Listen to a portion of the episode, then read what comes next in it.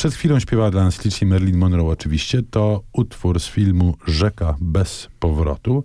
No i nie bez powodu rzeka, bo rozmawiać będziemy właśnie o rzekach i o górach. O górach, które rzeki zasilają tą wiosenną porą.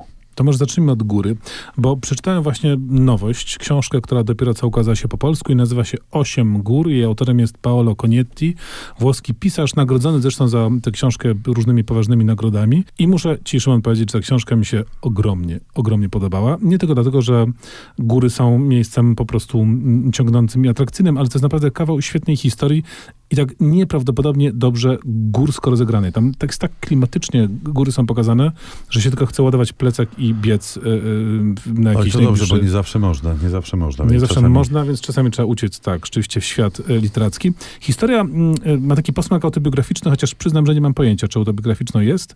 Narrator y, i bohater tej, tej opowieści, Pietro, chodzi dużo po górach z ojcem. Ojciec jest takim górołazem klasycznym. To się oczywiście dzieje gdzieś tam w włoskich dolomitach głównie. Łażą oglądają, w pewnym momencie kupują sobie e, w ogóle dom w tych górach i tam matka działa głównie na dole, ojciec chodzi w górach razem z synem.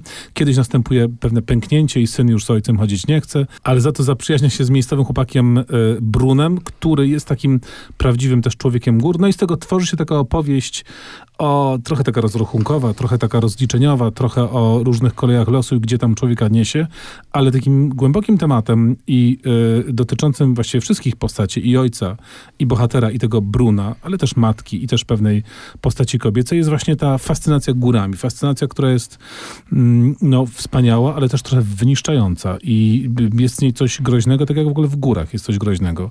Bardzo taka precyzyjnie, nieprzesadnie, obficie y, ułożona proza, y, duża moc.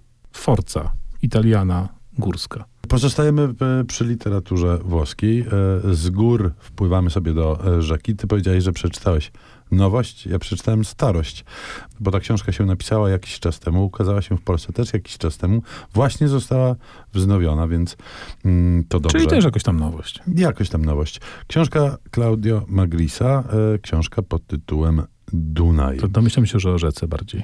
Tak, o rzece przewspaniałej, płynącej przez Mitteleuropę.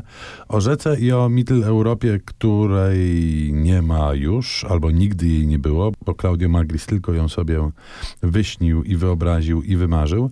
I to jest książka, która, mimo że napisana e, jakiś czas temu i mimo, że to książka eseistyczna, no to tu ponad wszelką wątpliwość z upływem wody w rzece tej książce nic nie odpłynęło, a wręcz przeciwnie. Myślę, że po Brexicie, myślę, że po tym, co się w Europie teraz y, dzieje, ta książka wręcz nabrała nowych rumieńców i nowego kolorytu.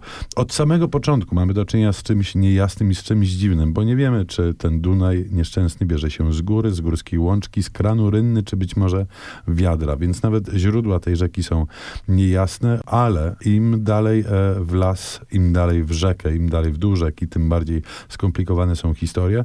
No też mm. tym szersza ona się robi. Tak, robi się ona rzeczywiście e, szersza i przepływa przez różne takie kraiki, które nam są dobrze znane, reszcie światu e, niekoniecznie. Nie, nie podoba mi się tu... ten despektywny kraiki. Kraje, państwa. Kraje, tak, oczywiście. Ziemie. Natomiast jest tu taki magrisowski, bo on Włoch jak Włoch. On pochodzi z Triestu, więc on jest e, nasz mitteleuropeański jak najbardziej I, i jest tu taki duży sentyment do peryferyjności i wszystkiego, co e, peryferyjne właśnie. To w takim razie mamy osiem gór i jedną szeroką i długą rzekę.